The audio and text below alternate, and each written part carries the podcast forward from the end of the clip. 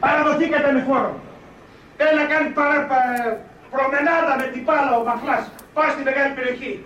Ας έχει παίκτες. Σουτάρατε. Έτσι παίζει το κόλ. Χαίρετε, χαίρετε. Είμαι ο Γιώργος Ψύχας. Είναι η εκπομπή Προμενάδα, το νέο αθλητικό podcast της Athens Voice, σεζόν δύο, επεισόδιο τέσσερα. Και σήμερα έχω τη μεγάλη χαρά και τιμή να φιλοξενώ στο στούντιο της Athens Voice την αρχηγό της Γενικής Ομάδας Βόλεϊ του Παναθηναϊκού, την Αθηνά Παπαφωτίου. Αθηνά, καλησπέρα. Καλησπέρα. Σε ευχαριστούμε πάρα, πάρα πολύ που είσαι εδώ. Και εγώ σας ευχαριστώ που με καλέσατε. Να μου επιτρέψεις να ξεκινήσω την εκπομπή με ένα σύντομο story για, το, για την περίοδο που σε έψαχνα στο Instagram για να σου στείλω να, να έρθεις στην εκπομπή. Ε, το Instagram της ε, Αθηνάς της Παπαφωτίου λοιπόν ε, το έχει Αθή κάτω Παύλα Παπαφωτίου. Πληκτρολόγω εγώ στο κινητό Παπαφωτίου, λέω εντάξει θα μου τη βγάλει λογικό, λογικά. Ε, και βλέπω το Αθή και εγώ διαβάζω Ανθή και λέω ε, δεν είναι αυτή. Έλα που ήσουνα. Εγώ ήμουνα. Ναι, ναι. Αλλά έχει εξηγήσει όπως μας είπες. Ναι, έχει εξηγήσει. Είναι, είναι Άτη Παπάφ από το Αθηνά. Στα, με, με λατινικούς χαρακτήρες. Ε, στο εξωτερικό όταν ε, πήγα να παίξω, το Αθηνά, το θήτα δεν, είναι, δεν το έχουν στο λεξιλόγιο τους, μόνο οι Ισπανοί νομίζω. Ε, τους ήταν δύσκολο το όνομά μου και μου φωνάζαν Ατίνα, Ατίνα, Ατίνα. Μετά το ήταν μεγάλο, έγινε Άτι. Άτι, άτι, ε, και το έγραψα κι εγώ για συντομογραφία έτσι στο Instagram. Αλλά όπως την πάτησες κι εσύ, πάρα πολύ με φωνάζουν ε, έτσι κάποια μηνύματα που διαβάζω. Ανθή, Ανθή, Ανθή, Ανθή. Λέω εντάξει.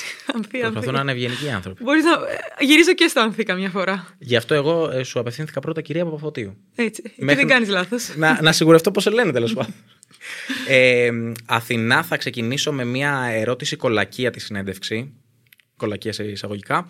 Έχω κάποιους φίλους Παναθηναϊκούς. Ε, οι οποίοι ενθουσιαστήκαν πάρα πολύ όταν τους είπα ότι θα έρθεις καλεσμένη στην εκπομπή ε, και μου είπαν επιτέλους ήρθε η Αθηνά και μετά από μια σειρά τίτλων του Ολυμπιακού ε, επέστρεψε η ομάδα του Παναθηναϊκού στο, στα πρωταθλήματα και σε έχουν πολύ συνυφασμένοι, ξέρεις, με την αλλαγή σελίδας του Παναθηναϊκού μετά από εφτά νομίζω πρωταθλήματα του Ολυμπιακού ή έξι. Ναι, δεν ξέρω, κάπου τόσα πρέπει να είναι, δεν, δεν γνωρίζω ακριβώς τον αριθμό.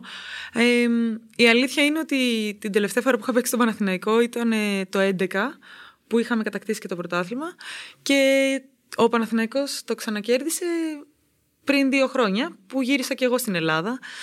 Δεν ξέρω τώρα, δεν, δεν μπορώ να πω εγώ τώρα αν σχετίζεται ή αν είμαι συνυφασμένη ή όχι. Μπορεί να είναι τυχαίο, μπορεί να είναι... Σίγουρα όλοι συμβάλλουμε, είμαστε κομμάτι της ομάδας και όλοι δι... δίνουμε κάτι. Ε, εγώ χαίρομαι που έχει συνδυαστεί έτσι το όνομά μου, έστω και στους φιλάθλους και στον κόσμο και ελπίζω να συνεχίσουμε έτσι και του χρόνου, είναι... να συνεχιστεί η παράδοση. Είναι ένα παραπάνω πουσάρισμα και για σένα, γιατί είσαι αρχηγός της ομάδας. Εντάξει. Είναι ένα ποσάρισμα. Είναι, είναι αυτές οι μικρές λεπτομέρειες που δεν σημαίνουν πολλά, ούτε είναι ακριβώς ουσιαστικά στο, στο αν θα κάνεις τη δουλειά σου, αλλά έτσι κάπως δίνουν μια νοστιμιά στην ιστορία. Ε, για μένα, ανεξαρτήτως καταστάσεων και συνδυασμών και έτσι ιστοριών που λέμε, ο στόχος παραμένει ο ίδιος. Δηλαδή, θες να κερδίζεις. Γυρίσα για να κερδίσουμε και... μόνο που το πετυχαίνουμε μέχρι στιγμής με γεμίζει απόλυτα. Πάντως, αν κάτσει και δει κάποιος την ιστορία, ας πούμε, ε, της επαγγελματικής λίγκας ε, στο βόλεϊ γυναικών, τα τελευταία είκοσι χρόνια, αν εξαιρέσεις το δύο χιλιάδες δώδεκα που είχε κατακτήσει το πρωτάθλημα η ΑΕΚ και τα δύο πρόσφατα ε, κύπελα της ΑΕΚ και του ΠΑΟΚ, κατάλαβα, βλέπεις Ολυμπιακός Παναθηναϊκός. Και θέλω να σε ρωτήσω πάνω σε αυτό. Εντάξει, είσαι αθλήτρια της μίας από τις δύο ομάδες που πρωταγωνιστούν, αλλά θεωρείς ότι λείπει, ας πούμε, μια άλλη ομάδα που θα χτύπαγε αυτό το δίπολο του Ολυμπιακού και του Παναθηναϊκού? Νομίζω ότι η κατάσταση αυτή που περιγράφεις ήταν... Ε... έτσι ακριβώς ήταν τα προηγούμενα χρόνια. Και μάλιστα όταν η ΑΕΚ κατέκτησε το πρωτάθλημα, εγώ έπαιζα στην ΑΕΚ τότε, υπήρχε το δίπολο ΑΕΚ ε, Παναθηναϊκού. Ε, συγγνώμη, ΑΕΚ Ολυμπιακού. Ε, γιατί ο Παναθηναϊκός τότε είχε περάσει μια εφταετία, οχταετία με μεγάλα οικονομικά προβλήματα και είχε πέσει και στην Α2, οπότε ήταν λίγο εκτός ε, πρωταγωνιστικών στόχων της Α1 γυναικών.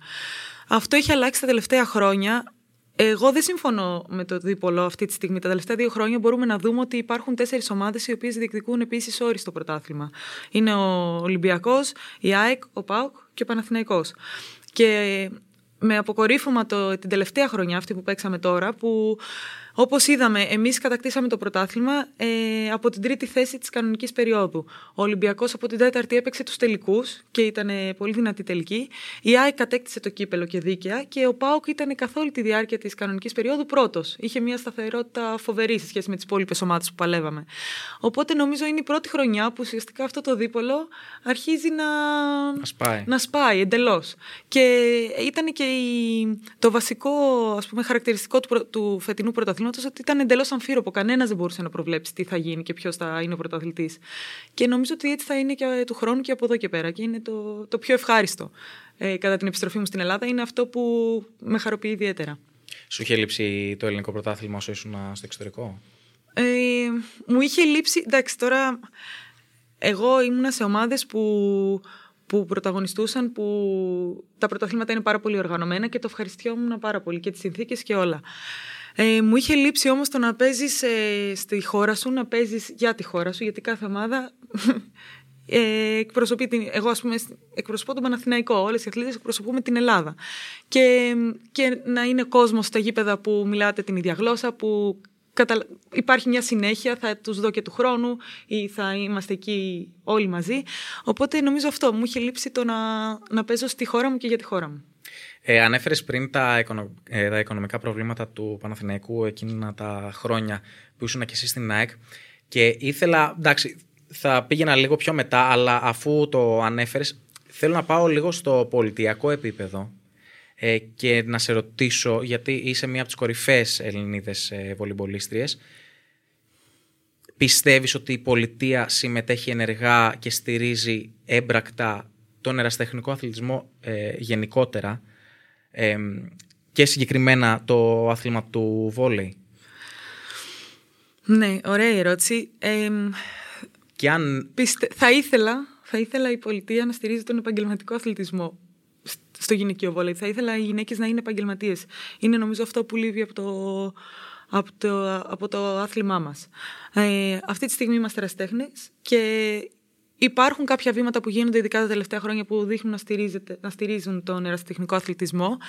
Νομίζω ότι υπάρχει τεράστιο περιθώριο βελτίωσης και ανάπτυξης στο, στο κομμάτι των υποδομών, στα γήπεδα, γιατί ο Παναθηναϊκός, ας πούμε, μια τόσο μεγάλη ομάδα και, και έχουμε πρόβλημα γήπεδου, δεν ξέρουμε πού θα παίζουμε και ποια θα είναι η έδρα μας. Η ΑΕΚ που πήρε το κύπελο, όπως είπαμε πριν λίγο, παίζει σε ένα γήπεδο το οποίο είναι κατάλληλο για να φιλοξενεί τέτοιους αγώνες και να φιλοξενεί και τον κόσμο που θέλει να έρθει να δει, δεν χωράνε. Ε, ο Ολυμπιακός έχει καλές εγκαταστάσεις, ο ΠΑΟΚ με το... που χρησιμοποιεί το, το γήπεδο του μπάσκετ. Θέλω να πω όμως ότι είναι οι τέσσερις ομάδες οι οποίες διεκδικούν το πρωτάθλημα και ακολουθούν και άλλες από πίσω που...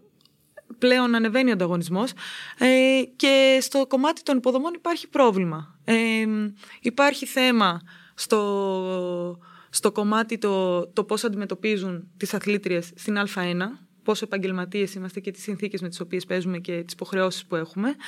Ε, και νομίζω ότι θα μπορούσε να υπάρχει και μεγαλύτερη επένδυση στις, στις, στα αναπτυξιακά. Δεν γνωρίζω αν αυτό είναι θέμα της πολιτείας ή αν είναι θέμα οργάνωση των συλλόγων. Νομίζω ότι είναι αλληλένδετα, κατά τη γνώμη μου. Και ο ένας ακολουθεί τη γραμμή του άλλου, δηλαδή δεν μπορούμε να τα δούμε ξεχωριστά. Ε, αυτά έχω εντοπίσει εγώ. Γιατί και αν υπήρχε και μια, ας πούμε, νομοθετική στήριξη, δηλαδή στην πράξη να υπάρχει νόμος, θα βλέπαμε και άλλες ομάδες να είναι στο επίπεδο των τεσσάρων που είπες ότι πρωταγωνιστούν στο ελληνικό πρωτάθλημα. Γιατί θα υπήρχε ένα παραπάνω κίνητρο. Ναι, ε, υπάρχουν, ε, σωστά έτσι είναι, αλλά πέρα από τα κίνητρα, από το κίνητρο που μπορεί να δώσει η πολιτεία, που σίγουρα θα μπορούσε να είναι και με τηλεοπτικά δικαιώματα ε, και με χορηγικό πλάνο, ε, όπου όπως ξαναλέω είναι και στην ευθύνη των ομάδων και νομίζω θα μπορούσε να υπάρξει μια συνεργασία. Ε, το βασικό είναι τι, τι προσπαθείς να φτιάξεις, δηλαδή θέλουμε μια Α1 γυναικών Ε, να είναι επαγγελματική λίγα, να είναι, ας πούμε, η, η βιτρίνα του αθλήματος, αυτό, αυτή που θα έχει τη μεγαλύτερη τηλεθέαση, και μετά να υπάρχουν και, τα, και οι υπόλοιπες κατηγορίες, οι οποίες όσο ανεβαίνει η, η, η Α1 ακολουθούν στο ίδιο, στο ίδιο μοντέλο και οι υπόλοιπες, και έτσι ανεβαίνει όλο το άθλημα. Κάπως έτσι έχει γίνει και στο μπάσκετ και στο ποδόσφαιρο. Δηλαδή βάσει... της οργάνωσης και της δομής που έχει το μπάσκετ και το ποδόσφαιρο, θα μπορούσε να ακολουθήσει και το βόλεϊ. Ε, και νομίζω ότι είναι αυτό που λείπει. Σε ρωτάω γιατί εκτός ε, της ε, καριέρας σου, έτσι, της αγωνιστικής, είσαι και αντιπρόεδρος ε, στον ΠΑΣΑΠ. Ναι. Γίνονται οι απαραίτητες ε, πρωτοβουλίες από την πολιτεία, δηλαδή να προσεγγίσει τον ΠΑΣΑΠ και να κάτσετε στην πράξη σε ένα τραπέζι να πείτε τι ζητάει, ναι. ε, τι ζητούν οι ομάδες, τι ζητούν ε, οι αθλήτριες, οι αθλητές, πάμε να το δούμε. Και να μην, ε, να μην μένουμε, θεω, θέλω να πω, στη θεωρία. Γιατί η θεωρία, εντάξει, οκ, okay, καλή είναι. Ναι, σωστά. Νομίζω αυτό που... Ωραία, η πολιτεία έχει ανοίξει, έτσι, κανάλια επικοινωνίας και είναι διατεθειμένη, έχει ακούσει τις απόψεις του ΠΑΣΑΠ, υπάρχει κατανόηση και υπάρχει και διάθεση, τουλάχιστον σε επίπεδο αυτή τη στιγμή λεκτικό, ας πούμε, να βοηθήσει και δείχνει να κατανοεί και να συμφωνεί με τα προβλήματα. Ε, ρίχνει τον μπαλάκι, για να το πω απλά, στα σωματεία ε, και στην Ομοσπονδία. Η Ομοσπονδία επίσης κατανοεί και συμφωνεί και ρίχνει τον μπαλάκι στα σωματεία και στις αθλήτριες. Και οι αθλήτριες θέλουμε, το έχουμε δηλώσει, θέλουμε να είμαστε επαγγελματίες, θέλουμε επαγγελματικές συνθήκες, ε, θέλουμε, εφόσον όλο το χρόνο ε, το άθλημα αυτό απαιτεί από εμάς την πλήρη αφοσίωση, να υπάρχει κάποια ανταπόδοση όταν θα σταματήσουμε και να μην είμαστε στο, στο, στο τίποτα, χωρίς ε, ένσημα, χωρίς ε, ασφάλιση. Και ενώ... Όλα τα μέλη, όλα τα κομμάτια συμφωνούν ότι ναι, πρέπει να γίνει, ναι, καλό θα ήταν να γίνει, ναι, θέλουμε να γίνει. Υπάρχει μία, πώς να το πω, ναι, ας πούμε στατικότητα, δεν προχωράει. Και είναι δύσκολο, έτσι, είναι δύσκολο να πεις ποιος φταίει ή τι φταίει, γιατί και, και εγώ, ας πούμε, από πλευράς μου, δεν γνωρίζω ακριβώς τις νομικές διαδικασίες ή, για παράδειγμα, τι πρέπει να γίνει για να... Δεν, δεν είναι το πεδίο μου. Και προσπαθούμε να καταλάβουμε, προσπαθούμε να πιέσουμε από εδώ, να παροτρύνουμε, να παρακινήσουμε. Αλλά υπάρχει μια στατικότητα. Για, σε ρωτάω γιατί ε, καλεσμένος στο πέμπτο επεισόδιο της πρώτης σεζόν ήταν ο Μάριος ο Μάτζος, με τον οποίο γνωρίζεστε και μέσω του ΠΑΣΑΠ. Έχω ακούσει και το podcast σας. Να στηρίξουμε και το podcast, εννοείται, του Μάριου. Ε, μου είχε πει ότι, ναι, αυτό που μου λες και εσύ, ό, οι πλευρές συμφωνούμε, τι χρειάζεται... Και στο διατά, στην πράξη τι δεν συμβαίνει? Ξεκινάει. Ναι. Είναι, είναι, Νομίζω ότι είναι παράλογο. θέμα, λοιπόν, όταν, ε, επειδή ο ΠΑΣΑΠ ξεκίνησε από τους άντρες, φυσικά.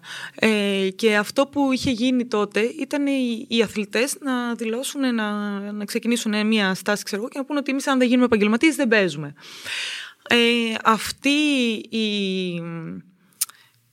Η σύμπνοια, ας πούμε, να πούμε κάτι τέτοιο και εμείς ότι δεν κατεβαίνουμε, δεν παίζουμε, δεν υπάρχει στις γυναίκες. Γιατί είναι πάρα πολλοί λόγοι. Δεν είναι τις παρούσεις. Ε, παρόλα αυτά όμως, εμείς, σε αντίθεση με τους άντρες τότε, έχουμε και την πολιτεία και την ομοσπονδία και τα σωματεία με το μέρος μας. Δηλαδή δεν είναι, δεν είναι απέναντί μας, είναι μαζί μας. Αλλά όταν ο καθένας πρέπει να αναλάβει δράση, δεν γίνεται. Ε, εγώ τολμάω να πετάξω το μπαλάκι στα σωματεία και να πω ότι... Περιμένω από αυτά να, να ξεκινήσουν τις διαδικασίες. Γιατί όντως πιστεύω ότι το κάθε σωματείο θα έχει, θα έχει ως ανταπόδοση, θα έχει πολλά ωφέλη. Ε, σε χορηγούς, σε, σε τηλεοπτικά δικαιώματα, σε διαφήμιση, σε μάρκετινγκ. Δεν έχουν να χάσουν κάτι. Αλλά υπάρχει μια στατικότητα. Απλά δεν, Απλά ναι, δεν γίνεται. Δεν και, ναι. Και είναι και δύσκολο όταν είσαι ενεργό, ε, ενεργή αθλήτρια, ας πούμε, να είναι δύσκολο. Ή τέλος πάντων... Οι ρόλοι είναι λίγο μπλεγμένοι. Πόσο θα πιέσεις ή πόσο θα αναγκάσεις ή τι θα πεις. Και γι' αυτό, εν... ενώ όλοι λέμε, όπως είπα, όλοι λέμε ναι θέλουμε, τότε γιατί δεν το κάνουμε, και θέλω, δίνω πάσα στα σωματεία να, να πρωτοστατήσουν, δηλαδή να πούνε. Εδώ να κάτσουμε στο τραπέζι, Ολυμπιακός, Παναθηναϊκός, ΠΑΟΚ, ΑΕΚ, Μαρκόπουλο, Άριζε, όλες οι ομάδες αυτές. Αφού θα, θα βγούμε ωφελημένοι από αυτό, γιατί δεν ξεκινάμε. Να γίνει από κάπου η αρχή, ναι, ουσιαστικά. Ναι, εμένα είναι, αυτή είναι η πρότασή μου. Εμείς από πλευράς μας, ως αθλητρίες, αυτό που μπορούσαμε το κάναμε. Δηλαδή, ε, κάναμε μια επιστολή, ε, υπογράψαν όλες οι αθλήτριες της Εθνικής Ομάδας, οι περισσότερες της Α1, ε, της Α1 γυναικών οι αθλήτριες.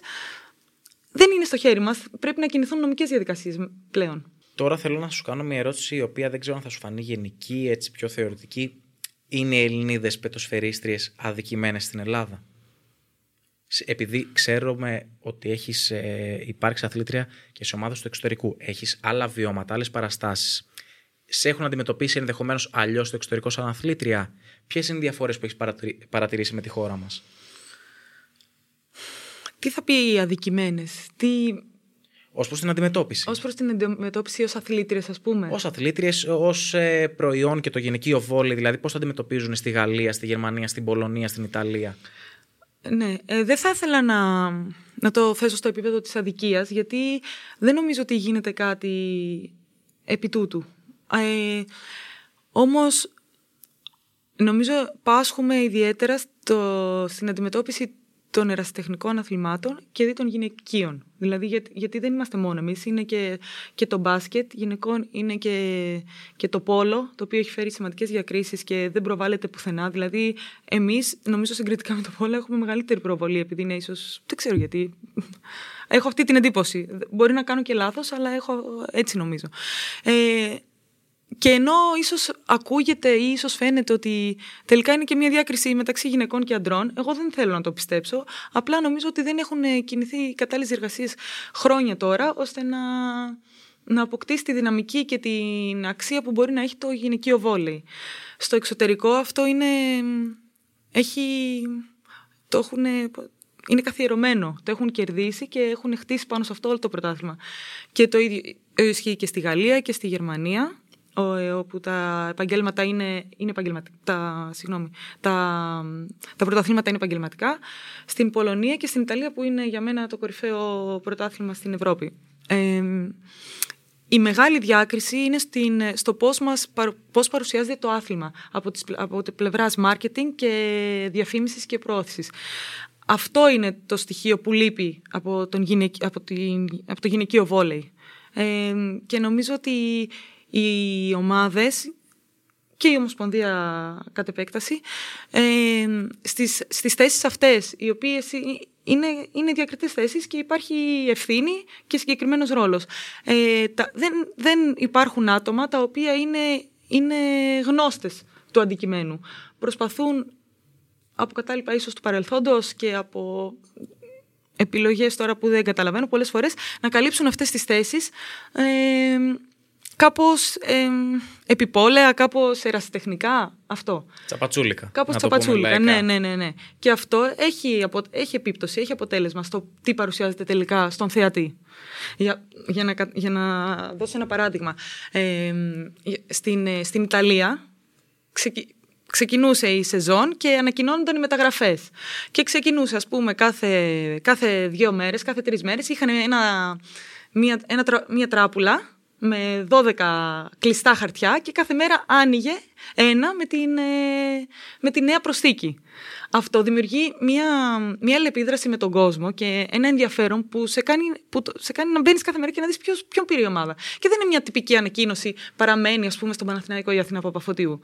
Και δημιουργεί και ένα παιχνίδισμα. Ή, ας πούμε, στη Γερμανία ήταν θολό το κάδρο και έλεγε: μπορείτε να μαντέψετε ποια είναι αυτή. Είναι Ξανθιά, έχει παίξει την ομάδα μας πριν, δύο, πριν πέντε χρόνια και φορούσε το νούμερο δέκα. Ένα παιχνίδι τέτοιο, το οποίο κάνει, έχει τα σχόλια από κάτω, κάνει τους, ε, τους ανθρώπους που είναι κοντά στην ομάδα, τους φιλάθλους και τους οπαδούς, να, να ελεπιδρούν και να, να νιώθουν κομμάτι της ε, διαδικασίας. Αυτό μεταφράζεται κάπως στον κόσμο που θα έρθει μετά στους αγώνες, που θα αγοράσει το μπλουζάκι, που θα αγοράσει το κασκόλ, που θα στηρίξει την ομάδα.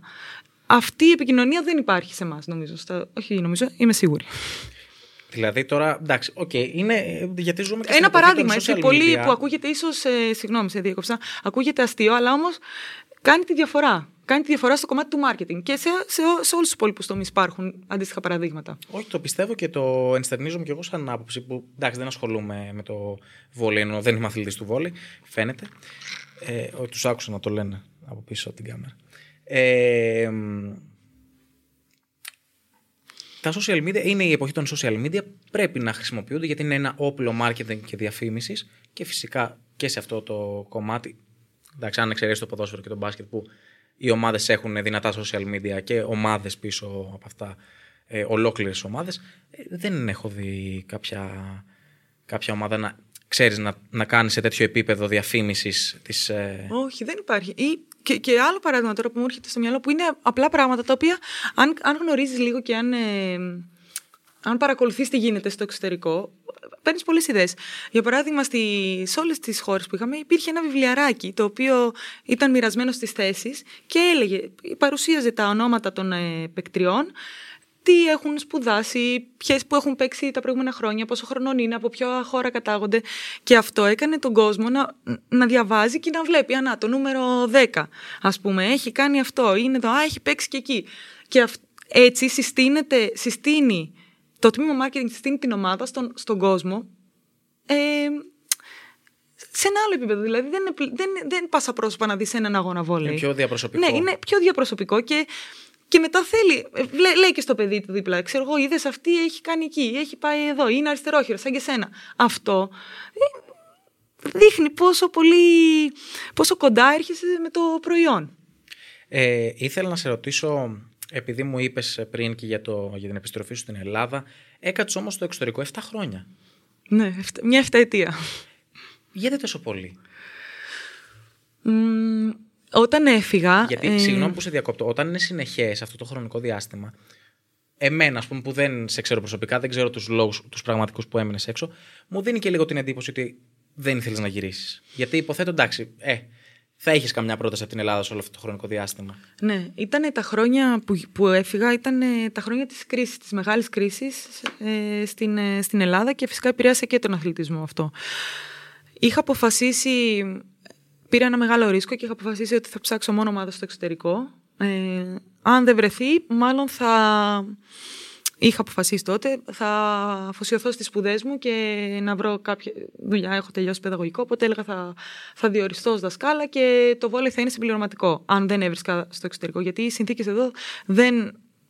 Δεν, ήταν, δεν, δεν μου επέτρεπαν να το κάνω στο, στο επίπεδο που θα ήθελα. Ούτε θα μπορούσα να, θα μπορούσα να συντηρούμε από αυτό, γιατί οικονομικά είχαμε μεγάλο πλήγμα οι αθλητές. Ε, υπήρχε μεγάλη ανασφάλεια και αβεβαιότητα. Οπότε πήρα ένα ρίσκο και είπα: OK, θα περιμένω. Και βρέθηκε μια ευκαιρία. Και πήγα τότε στη Στουτγκάρδη με, με, για, για πρώτο βήμα, με λίγα χρήματα, χωρίς να με ξέρει κανείς. Ε, με. Όχι με, προ... με πρωταγωνιστικό ρόλο, απλά για να κάνω το βήμα, και με είχε βοηθήσει τότε ο Γιάννης Αθανασόπουλος, που χάρη σε αυτόν ξεκίνησε, ας πούμε, η πορεία μου στο εξωτερικό. Ε, και μετά είδα και έναν άλλον κόσμο που στην Ελλάδα δεν, δεν είχα φανταστεί, δεν είχα διανοηθεί ότι μπορεί να υπάρχει. Είδα πώς μπορεί, τι σημαίνει να είσαι αθλητής, τι σημαίνει να είσαι αθλήτρια και τι αξία σου δίνει το περιβάλλον των ομάδων ε, στη δουλειά σου. Και, και ένιωσα τέτοια, τέτοια εκτίμηση που εδώ δεν το είχα νιώσει ποτέ και μου άρεσε. Δηλαδή, και μου άρεσε ότι υπήρχε το πλαίσιο στο οποίο θα μπορούσα πραγματικά να ανακαλύψω όλες μου τις δυνατότητες και να βελτιωθώ. Υπήρχαν, υπήρχαν, υπήρχε, υπήρχαν οι προπονητές κατάλληλοι που σε δουλεύανε και βοηθούσαν. Υπήρχε το περιβάλλον, το ανταγωνιστικό πρωτάθλημα. Έβλεπες πού είσαι και πού μπορείς να φτάσεις και πόσο πίσω είσαι.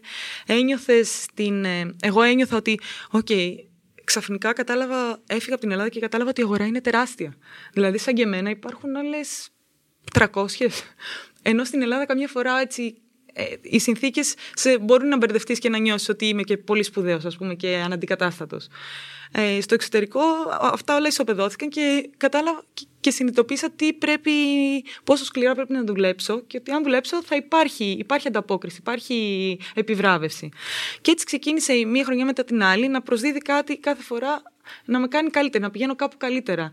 Ε, και ταυτόχρονα μου άρεσε που μπορούσα να ζήσω σε διαφορετικές χώρες και να γνωρίσω διαφορετικές κουλτούρες, ε, διαφορετικά άτομα, ενώ βελτιώνομαι και κάνω αυτό που αγαπώ. Και... Και δημιουργήθηκε έτσι μια φιλοδοξία να, το, να πάω όσο πιο, όσο πιο ψηλά μπορώ. Και δεν κατάλαβα πώς πέρασαν τα εφτά χρόνια. Δηλαδή τώρα σκέφτομαι, ναι, ακούγονται πολλά, αλλά για μένα ήταν, ήταν το φυσιολογικό. Δεν, δεν υπήρχε σκέψη να γυρίσω στην Ελλάδα, όπου ήταν δύσκολα τα πράγματα. Ε, εν τω μεταξύ μου κάνει πάρα πολύ μεγάλη εντύπωση και θέλω να σε ρωτήσω και ψυχολογικά πώς ήταν αυτή η μετάβαση. Γιατί πήγες σε χώρες που δεν το μιλάνε το αγγλικό ιδιαίτερα. Όχι, πώς. Στη Γερμανία. Στη Γερμανία πρώτη χρονιά το μιλάνε άπτεστα. Ναι. Και δεν χάναν και την ευκαιρία να μου υπενθυμίσουν πως εμείς οι Έλληνες δεν δουλεύουμε. Ναι. Α. Ναι.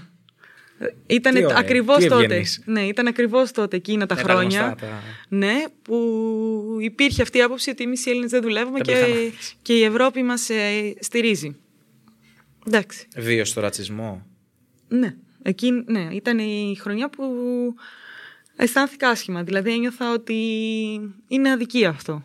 Ε, Και είναι δύσκολο όταν είσαι στη χώρα τους ε, και έχουν μια άποψη χωρίς να, από αυτά που δημιουργούνται από τις ειδήσεις και από τα μίντια, χωρίς να έχουν έρθει ποτέ στην Ελλάδα να ζήσουν και να δουλέψουν και να ξέρουν ακριβώς τι κάνουν ή δεν κάνουν οι Έλληνες. Και είναι πολύ δύσκολο μια φωνή να, να υποστηρίξει μια κατάσταση την οποία δεν ξέρουν. Και είναι πεπισμένοι κιόλας ότι είναι έτσι, γιατί αυτό λέει όλος ο κόσμος. Ε, οπότε ναι, ήταν μια μορφή ρατσισμού. Ελπίζω και θέλω να πιστεύω ότι με την παρουσία μου στην ομάδα, στη Στουτγκάρδη για παράδειγμα που ήμουν στη Γερμανία, ε, και εγώ και ο Γιάννης ο Αθανασόπουλος, γιατί ήταν προπονητής, αποδείξαμε ότι όχι, Έλληνες δεν είναι τεμπέληδες, ε, δεν, είναι, δεν είναι ότι δεν θέλουν να δουλεύουν. Αντίθετα με τις, στο κατάλληλο περιβάλλον και με την κατάλληλη υποστήριξη και, και το κατάλληλο πλαίσιο, τα πάμε και πολύ καλύτερα από όλους τους υπόλοιπους. Ε, εγώ ελπίζω και νομίζω ότι έτσι είναι, γιατί... Γι' αυτό και ήταν και ένας λόγος που μετά από έξι χρόνια μου ζήτησαν να επιστρέψω στην ομάδα. Για μένα αυ... αυτό αυ... ήταν μια... Θέλω να πιστεύω ότι άφησα ένα στίγμα θετικό και γι' αυτό μου ζήτησαν να επιστρέψω και, αυ... και αντιπροσώπευσα τη... τους Έλληνες επάξια. Τώρα ακούγεται ίσως λίγο μεγαλοπίβολο, αλλά εγώ έτσι θέλω να το πιστεύω. Αυτή, αυτός ο ρατσισμός, αυτό αν θέλεις, ε, ξέρεις, αυτοί οι χαρακτηρισμοί ε, που μπορεί να, να έφταναν στα αυτιά σου ως Ελληνίδα, λειτουργήσαν ενδεχομένως όμως και σαν κινητήριος δύναμη για να σε πεισμώσουν και να πεις όχι ρε φίλε, εγώ θα σας αποδείξω ότι όχι μόνο δουλεύουμε, δουλεύουμε και καλύτερα και πιο αποδοτικά από εσάς. Ε, ναι, αλλά όχι με την... Ε, δεν ήταν τόσο άμεσο και δηλαδή δεν είχα συνειδητοποιήσει, δεν υπήρχε αυτή η σκέψη ότι όχι εγώ θα σας δείξω. Ε, απλά καταλάβαινα ότι αυτό... Καταρχάς, αυτό το ότι πρέπει να αποδείξω συνδυάστηκε και με το επαγγελματικό κομμάτι, με το αγωνιστικό. Δηλαδή, δεν ήταν. Ένιωθα σε κάθε βήμα και συνολικά, ένιωθα ότι αν δεν αποδείξω τι μπορώ να κάνω, θα έρθει ο επόμενος. Γιατί, όπως είπα πριν, σαν και εμένα υπήρχαν και υπάρχουν φυσικά άλλες τόσες. Οπότε, αν δεν αποδείξεις ότι, ότι έχεις να προσφέρεις κάτι στην ομάδα, θα αλλάχθεις. Θα σε αλλάξουν. Έτσι, αυτή είναι η σκληρή πραγματικότητα. Οπότε. Ε, σε, Με αυτό στο μυαλό μου, αυτό λειτουργήσε, ότι okay, εγώ είμαι εδώ, θα αποδείξω αυτό που μπορώ να κάνω και αυτό σου δημιουργεί μια πίεση και γι' αυτό, γι' αυτό μιλάω για το περιβάλλον και για το πλαίσιο το, στο οποίο δρούμε. Είναι πολύ σημαντικό. Σε περιορίζει και ταυτόχρονα σε, σε αναγκάζει να επιβιώσεις. Και ήταν ένα καλό μάθημα, πολύ καλό. Αυτό που έζησε στη Γερμανία έμοιαζε καθόλου με, αυτό, με, αυ, με τις χώρες που ακολούθησαν, Γαλλία, Ιταλία και Πολωνία? Και επίσης θέλω να μου διαλέξει μετά, να μην το ξεχάσω, θέλω να μου διαλέξει και το πιο ανταγωνιστικό πρωτάθλημα, κατά τη δική σου άποψη. Της Ιταλίας. Μακράν. Ναι, ναι, εντάξει. Ναι, α, ήταν. Ψιλοαναμενόμενο ήταν. Το ήταν ευκολάκι. Το δεύτερο. Ε... Μετά το Ιταλικό. Μετά το Γερμανικό, εγώ ήμουνα στη Γαλλία και στην Πολωνία. Στη Γαλλία είναι λίγο πιο. Πώς να το πω. Ε... Έχουν μια κουλτούρα η οποία είναι πιο εξευγενισμένη σε σχέση με τις Γερμανίες. Δεν εννοώ ότι οι Γερμανοί. Ε, δεν, δεν έχουν ε, κουλτούρα, δεν έχουν ανθρωπισμό σε καμία περίπτωση. Απλά λόγω ιστορίας νομίζω ότι η Γαλλία ε, δείχνει έναν άλλον ε, ανθρωπισμό και αυτό φαίνεται στον τρόπο που, που σου μιλάνε και που σε αντιμετωπίζουν και, και ακόμα και στην αμεσότητα. Οι Γερμανοί το έχουν αυτό, το οποίο είναι και, έχει και τα καλά του. Θα σου πούν αυτό που πιστεύουν, μερικές φορές χωρίς τάκτ, αλλά... Έτσι είναι και μεταξύ τους. Δεν είναι προσωπικό, ούτε σε διαχωρίζουν. Και αντίθετα, όταν τους, όταν τους πείσεις, ε, τους έχεις κερδίσει. Δηλαδή, θα δώσουν τις ευκαιρίες και θα σε, θα σε εκτιμήσουν. Ε, οι Γάλλοι εξ αρχής έχουν ένα πλαίσιο πιο... πιο αποδέχονται τους ανθρώπους πιο εύκολα και τους, θέλουν να τους κάνουν να αισθάνονται άνετα, θέλουν να τους κάνουν να αισθάνονται σαν σπίτι τους και να τους προσφέρουν όλα αυτά που έχουν. Ε, και αυτό Ιταλία, φαίνεται και στην ομάδα. Στην Ιταλία που είναι τόσο υψηλό το επίπεδο, μήπως είχαν εκείνη ψηλά τη μύτη και σου λέγανε έλα τώρα, ποια, ποια είναι η Παπαφωτίου που ήρθε εδώ τώρα να μας πει? Ν, ν, δεν έχουν ακριβώς ψηλά τη μύτη, αλλά γνωρίζουν πολύ καλά ότι, είναι, ότι έχουν το καλύτερο πρωτάθλημα στην Ευρώπη. Ε, και δεν υπάρχουν, θυμάμαι, όταν είχα πάει στο, έπαιζα στο, την πρώτη χρονιά πήγα στο Κωνελιάνο που ήταν, πήγαινε για πρωτάθλημα στην Ιταλία. Ε, και ήταν μια φάση, τώρα θα μιλήσω για μια βολεϊκή φάση. Κάναμε προπόνηση και είναι μια, κάνει επίθεση, ας πούμε, από το τέσσερα και εγώ είμαι στην άμυνα και δεν πήγε τον μπλοκ γιατί η πάσα το ξεγέλασε, ας πούμε. Και ουσιαστικά έπρεπε εγώ να κάνω άμυνα χωρίς μπλοκ. Και οι άλλοι ερχόταν με τα χίλια σε ταχύτητες και σε δύναμη που εγώ δεν είχα συνηθίσει. Σε προπόνηση. Σε προπόνηση, ναι. Οπότε ε, ασυναίσθητα κάνω ένα βήμα έξω, μισό βήμα έξω από το γήπεδο. Ε, σαν ένστικτο επιβίωση, ας πούμε, εντάξει. Και γυρνάει, θυμάμαι τότε η συμπαίκτριά μου, το Λίμπερο, που είναι και Λίμπερο εθνική της Ιταλίας τώρα, με ένα ύφος έκπληκτο και μου λέει: Τι κάνεις, πού νομίζεις ότι είσαι, Τι, πώς τον, πώς, τι κάνεις. Και αισθάνθηκα τόσο, δεν μου είπε τίποτα άλλο, αλλά ήταν τόσο πραγματικά, μου λέει: Τι κάνεις. Και αισθάνθηκα τόσο άσχημα που λέω: Από τότε καλύτερα να τη φάω στη, στη μούρη, ας πούμε, και να πέσω κάτω, παρά να νιώσω αυτή την ντροπή. Πώς τόλμησα να βγω έξω από το γήπεδο. Έλατε. Και okay. ναι, αυτό σου μεταφέρει μια πίεση, μια, έναν ανταγωνισμό και σου, σου διαμορφώνει το πλαίσιο στο οποίο είσαι. Δεν μπορείς να κάνεις το κεφάλι σου, δεν μπορείς να κάνεις όπως έχεις συνηθίσει. Ε, σου βάζουν αυτοί τους κανόνες.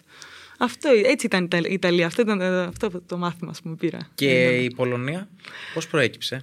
Η Πολωνία προέκυψε μετά από έναν τραυματισμό. Ε, έπαιξα μόνο τρεις μήνες εκεί, δύο-τρεις μήνες. Ε, άλλη, άλλη φάση. Ε, δεν... Η, η Γαλλία, η Γερμανία, η Ιταλία συνορεύουν κιόλας και είναι παρόμοια. Δεν θα δεις τεράστιες διαφορές. Στην Πολωνία τα πράγματα είναι κάπως πιο κρύα σε πρώτη φάση, σε πρώτη ανάγνωση. Όμως οι άνθρωποι και πόσο, ε, πόσο συμπαθητικοί είναι και πόσο σε καταλαβαίνουν και θέλουν να βοηθήσουν, δεν ήταν ούτε στη Γαλλία έτσι, ούτε στην Ιταλία, ούτε στη Γερμανία. Ήταν η έκπληξη για μένα, γιατί όταν πήγα ένιωσα ότι είμαι, ας πούμε, έξω από τα νερά μου και όλοι είναι νεκροί και δεν ξέρω και σκληροί. Και, συντοπι... και, και μετά, μετά από δύο μήνες, ήταν οι άνθρωποι Πολωνοί που ένιωσα, ας πούμε, ότι πραγματικά θέλουν να βοηθήσουν και σε καταλαβαίνουν σε όποια φάση και επίπεδο κι αν είσαι. Σκληρό... Σκληροί στο γήπεδο μέσα, αλλά απ' έξω πιο άνθρωποι από τους περισσότερους. Περνάς εφτά χρόνια στο εξωτερικό και μετά, τσουπ, η πανδημία. Όλο αυτό το, το χρονικό διάστημα, πώς το θυμάσαι? Ε, όταν ε, ξέσπασε η πανδημία, εγώ ήμουν στην Ιταλία και ήταν ε, μάλιστα από εκεί που ξεκίνησαν όλα. Ε, βόρεια, εγώ ήμουνα στη μέση. Εντάξει, όπως και για όλους ήταν σοκ. Γιατί δεν ξέραμε τι πρέπει να κάνουμε. Δεν, δεν ξέραμε καταρχάς διαστάσεις όλο αυτό. Ναι, νομίζω και μας θα μείνεις στον Πέργαμο. Ναι. Και, και έβλεπες να σταματάνε οι αγώνες, να κλείνουν τα σούπερ μάρκετ, να κλείνουν τους δρόμους, να φεύγουν οι συμπαίκτριες να πάνε στα σπίτια τους. Και εγώ δεν ήξερα τι να κάνω, να γυρίσω στην Ελλάδα που λέγανε μη μετακινήστε, να μείνω εκεί και να μην έχω κανένα. Ήταν δύσκολο και, το, και η διαχείριση και το ψυχολογικό κομμάτι. Ε, ναι. Ήταν σοκαριστικό για όλους. Πήρα την απόφαση μετά από ένα μισή μήνα να γυρίσω, γιατί δεν γινόταν άλλο. Ε, και νομίζω μας, ε, μας συντάραξε όλους, γιατί δεν ξέραμε τι φέρνει η επόμενη μέρα και δεν ξέραμε πώς να συνεχίσουμε. Ούτε εκεί που έχεις τη δουλειά σου και το πρόγραμμά σου και ξέρεις ότι θα ξυπνήσεις και θα κάνεις αυτό και μετά, ξαφνικά τίποτα. Μετά ες εμ ες τέσσερα σούπερ μάρκετ. Καλά, ναι, στέλνω. Αυτά που ζήσαμε στην Ελλάδα. Μετά ες εμ ες. Αυτά δεν νομίζω να έχουν γίνει σε άλλη χώρα, αλλά τέλος πάντων. Ε, και... Ενώ πάνω που προσαρμοστήκαμε, γιατί βρήκαμε τρόπο, ε, μετά έλεγες πόσο θα κρατήσει και, τι, και τώρα τι. Εγώ ήμουν τυχερή, γιατί στη Γερμανία, στην Ευρώπη γενικά τα πρωταθλήματα παίζονταν. Ε, στην Ελλάδα αποφάσισαν όχι. Οπότε ε, με, εγώ που είχα ήδη κλείσει στη Γερμανία, ήξερα ότι θα πάω στη Γερμανία και εκεί, θέλοντας και μία, όταν έχεις την ομάδα σου και κάνεις προπονήσεις, η ζωή συνεχίζεται. Δηλαδή, η καθημε... υπάρχουν κάποιοι περιορισμοί, αλλά η καθημερινότητα είναι πάνω κάτω αυτή που ήταν και πριν. Θα ξυπνήσεις το πρωί, θα πας προπόνηση, θα γυρίσεις, θα φας, θα ξεκουραστείς, θα πας το απόγευμα προπόνηση και εκεί που θα πήγαινες ένα σινεμά ή ένα δείπνο ή μια βόλτα, θα κάτσεις σπίτι με τις συμπαίκτριες. Αλλά δεν διαφέρει πολύ. Οπότε και εγώ είχα μια αγωνιστική σεζόν κανονικότητα, χωρίς κόσμο στα γήπεδα βέβαια, το οποίο ήταν πρωτόγνωρο, αλλά αυτό που, με, που ήταν η ταυτότητά μου συνεχίστηκε. Νομίζω για, το, για, τις, για τους αθλητές εδώ στην Ελλάδα ήταν, για τις γυναίκες, γιατί οι άντρες νομίζω παίξανε, για τις γυναίκες ήταν λίγο ακόμη πιο δύσκολο και ξαφνικά έπρεπε το Μάιο, ή το, όχι το Μάιο, τον Φεβρουάριο να παίξουν Και ήρθαν και τραυματισμοί, χωρίς... γιατί όταν ναι. έχεις μείνει χωρίς τίποτα, χωρίς γυμναστήριο, χωρίς ε, προπόνηση για τέσσερα, πέντε, έξι μήνες. Οπότε το ένα, πώς, τόμπολα, το ένα φέρνει το άλλο.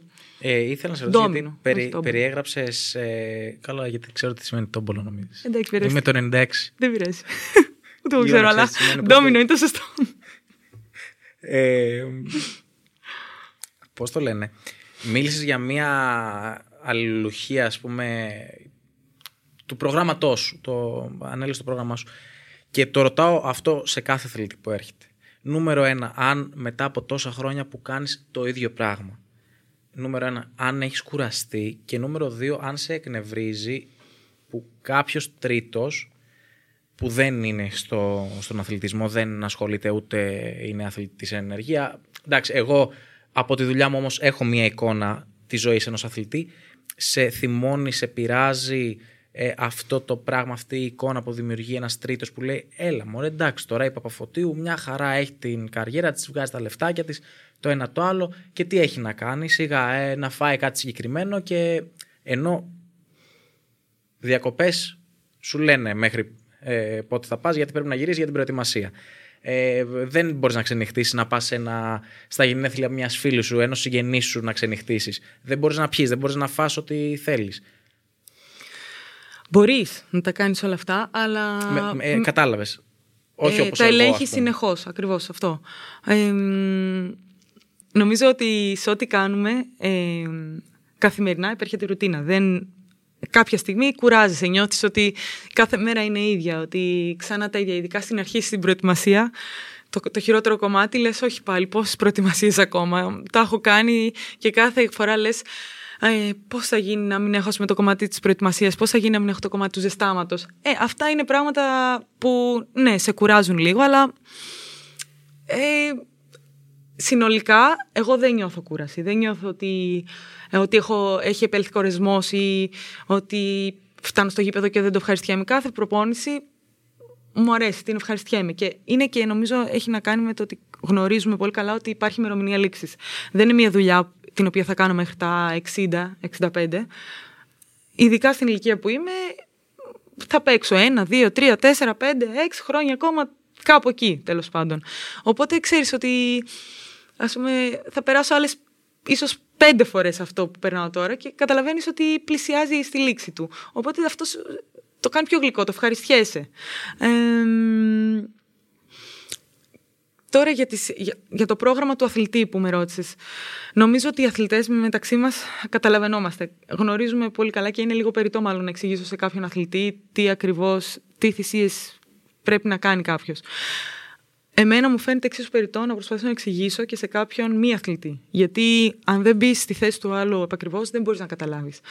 Ε, για να φτάσω εγώ και όλοι οι υπόλοιποι αθλητές αυτή τη στιγμή να βγάζουμε κάποια χρήματα και να έχουμε αυτή τη ρουτίνα, το έχουμε κερδίσει με τις θυσίες που έχουμε κάνει από δέκα χρονών και από δεκαοκτώ χρονών, όταν ε, για παράδειγμα οι συνομιλικοί μου ε, πηγαίνανε... Ε, Πήγαν, πήγαν στο πανεπιστήμιο και ακολουθούσαν μια φοιτητική ζωή, πήγαιναν εκδρομές, ήταν με τις οικογένειές τους, με τους φίλους τους, διακο, ε, διακοπές, τα βράδια ξενύχτια, που δημιουργεί μια ισορροπία στην προσωπική ζωή. Για, με, για, για τους αθλητές η, προσωπική, η ισορροπία έρχεται μέσω του αθλητισμού. Και οι θυσίες που έχουμε κάνει δεν, δεν μετριούνται, ούτε μπορώ τώρα να τις περιγράψω. Ε, οπότε, καλό όποιον πιστεύει... Μάλλον, για να, για να το πω ακριβώς, δεν θα άλλαζα τη ζωή του αθλητή, και νομίζω ότι είναι μεγάλο, μεγα, είμαστε τυχεροί που μπορούμε να κάνουμε το πάθος μας επάγγελμα ε, και να βγάζουμε χρήματα από αυτό και να, ζου, και να συντηρούμαστε από αυτό. Είμαστε τυχεροί, αλλά όχι ότι δεν έχουμε παλέψει και δεν έχουμε μοχθήσει γι' αυτό.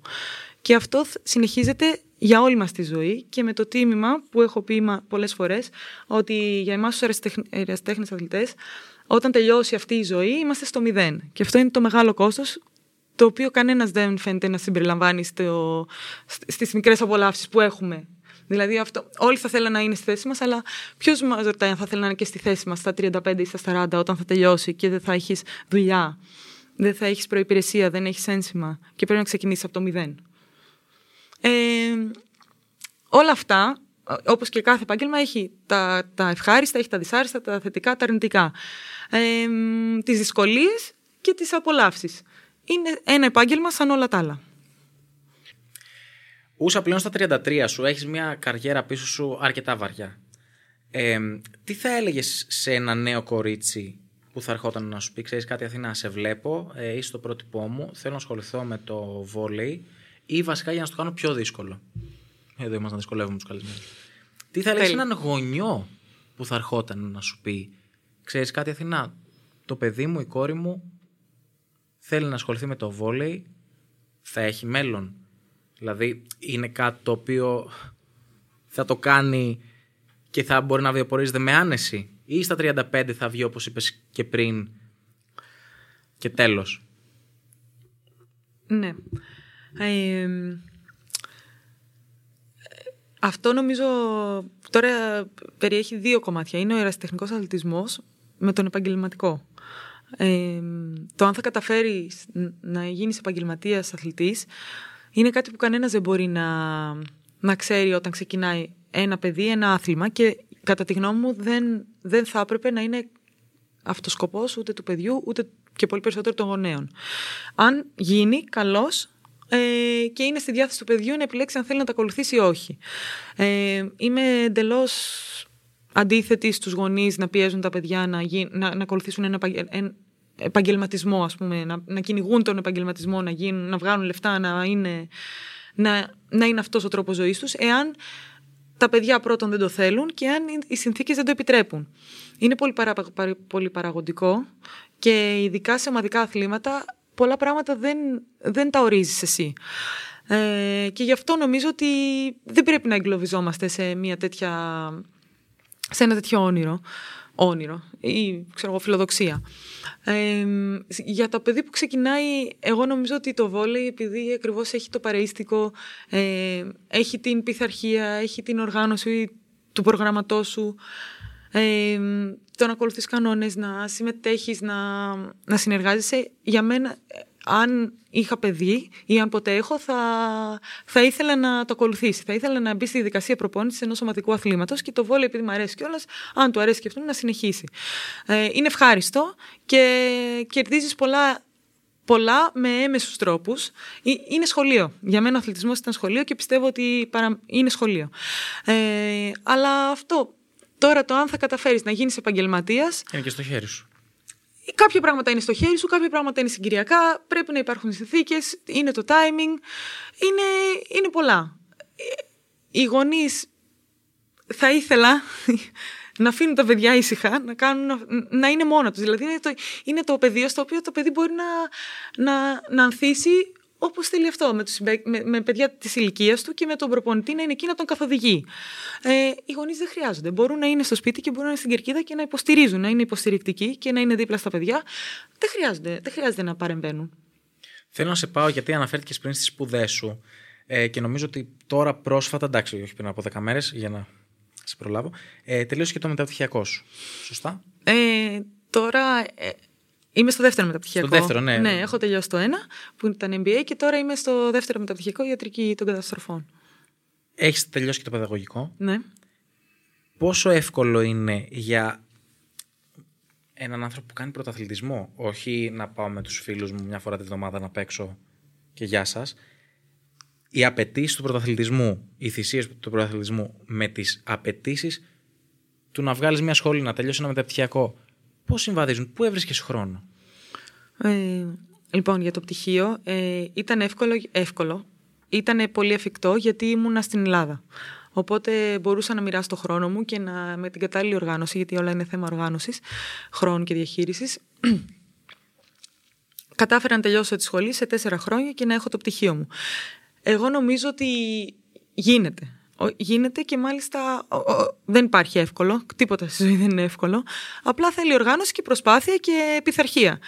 Όταν ε, τα, τα, και τα δύο μεταπτυχιακά, το ένα που τελείωσε και το άλλο που κάνω τώρα, το κάνω εξ αποστάσεως και αυτό από επιλογή μου, γιατί κάθε, δεν ήξερα που θα είμαι από χρόνο σε χρόνο, οπότε δεν θα έπρεπε να με περιορίζει ε, το μέρος. Ε, Παρ' όλα αυτά γίνεται με κόπο, δηλαδή υπήρχαν μέρες ή χρονιές που γυρνούσα, στην προπο... γυρνούσα από την προπόνηση, το... τη δεύτερη προπόνηση την απογευματινή, και ήξερα ότι δύο ώρες τώρα πρέπει να διαβάσω ή μια μισή ώρα. ναι, υπήρχαν κάποιοι μήνες που ήταν πιο δύσκολοι. Το έκανα. Ε, και θεωρώ ότι είναι εφικτό. Όχι, είμαι πεπισμένη, είμαι βέβαιη, το έχω κάνει και νομίζω μπορεί να το κάνει ο καθένας. Αν το έκανα εγώ, μπορεί να το κάνει και ο καθένας. Απλά είναι πόσο πολύ το θες, πόσο, πόσο πολύ είναι σημαντικό. Για μένα ήταν, ήταν και μια διέξοδο στο εξωτερικό, γιατί, οπ, συγγνώμη, γιατί ήμουνα, το βόλεϊ μονοπολούσε τη μέρα μου και τις συνηθιές μου, οπότε το να διαβάζω για ένα μεταπτυχιακό ήταν μια διέξοδος. Έβλεπα και έναν άλλον κόσμο. Και αυτό μου δημιουργούσε τεράστιο ενδιαφέρον. Και ήταν και μια ισορροπία. Γιατί πάντα έχω στο μυαλό μου ότι αν κάτι στραβώσει ή κάτι δεν πάει καλά με το βόλεϊ, ποια είναι η εναλλακτική μου. Οι σπουδές είναι η εναλλακτική μου. Και επειδή γνωρίζω και το, το κόστος που λέγαμε, το τίμημα που έχω να πληρώσω να τελειώσω την καριέρα μου, θέλω να μπορώ να έχω όσο το δυνατόν περισσότερες επιλογές. Αγχώνεσαι για το μετά, καθόλου το σκέφτεσαι? Ναι, ε, αγχώνομαι. Ενώ μετά την καριέρα σου. Ναι, ναι, βέβαια. Αγχώνομαι και μάλιστα αρκετά. Αγχώνομαι. Είναι, με προβληματίζει, είναι στις σκέψεις μου. Δεν μπορώ να κάνω κάτι αυτή τη στιγμή παρά μόνο να προετοιμάσω το πεδίο για το... και να ανακαλύπτω, να δω πού έχω έφεση, τι, με τι θα ήθελα να ασχοληθώ, και το, το οποίο δεν είναι εύκολο να το βρεις.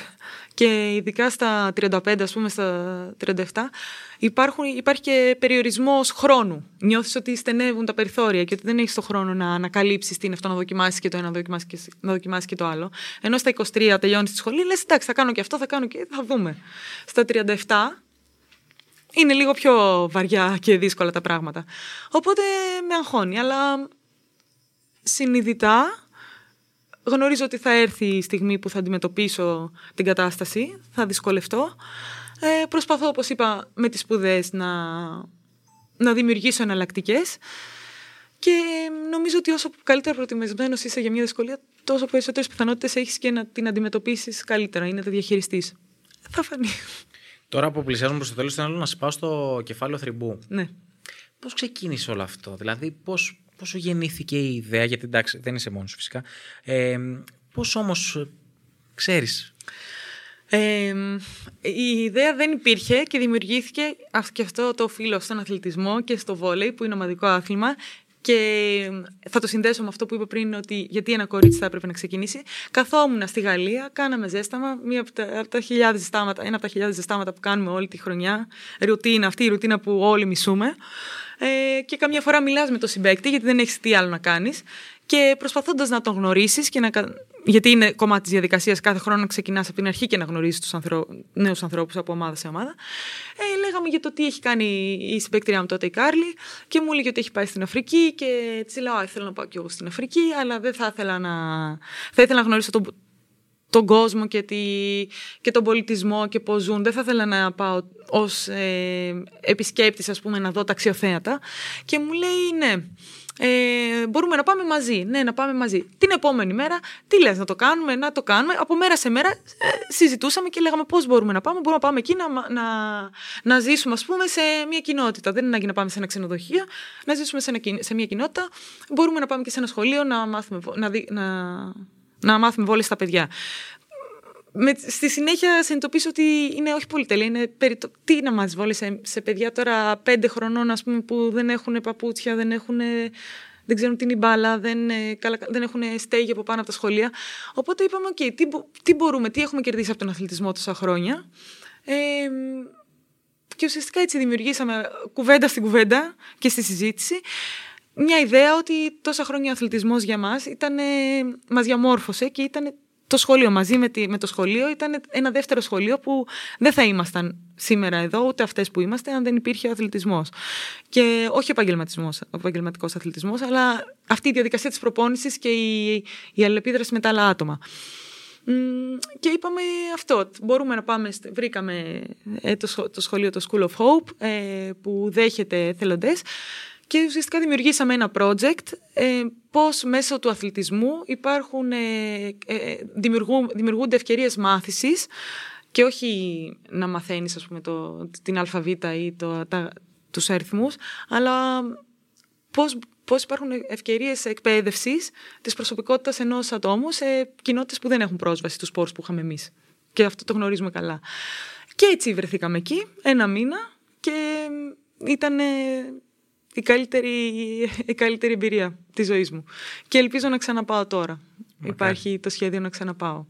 Και, και είδαμε κιόλας πώς ο αθλητισμός ενώνει σε μια χώρα με παιδιά που ήμασταν στην ε, Ζανζιβάρη, σε ένα σχολείο με παιδιά από δύο έως έξι, δεν μιλάνε αγγλικά. Το οποίο εμείς δεν το είχαμε συμπεριλάβει στον προγραμματισμό μας, δεν το ξέραμε. Τόσο εκτός πραγματικότητας είμαστε ή τόσο πολύ απορροφημένοι στα δυτικά πρότυπα ζωής, δεν το είχαμε καν συμπεριλάβει στις δυσκολίες που ίσως να αντιμετωπίσουμε εκεί.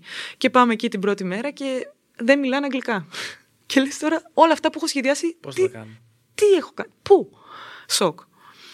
Ε, γιατί έχεις και ευθύνη, είχαμε, κάναμε ένα, ε, πώς λέγεται, fundraise, ε, για να μαζέψουμε χρήματα, για να πάμε εξοπλισμό και λες εκεί τώρα τι κάνω. Ε, και συνειδητοποιείς πώς όταν είσαι εκεί στη δυσκολία θα ανταπεξέλθεις και μάλιστα ο αθλητισμός έχει μια κοινή γλώσσα επικοινωνίας και ήμασταν εκεί ένα μήνα. Χωρίς να μιλάμε αγγλικά. Ήτανε, ναι, αυτό νομίζω ήταν, ήταν συγκλονιστικό για μένα. Δηλαδή, αυτό το σοκ που ένιωσα ότι Παναγία μου, δε, πώς θα μιλήσω, και μέσα σε τρεις μέρες δεν, εξαφανίστηκε.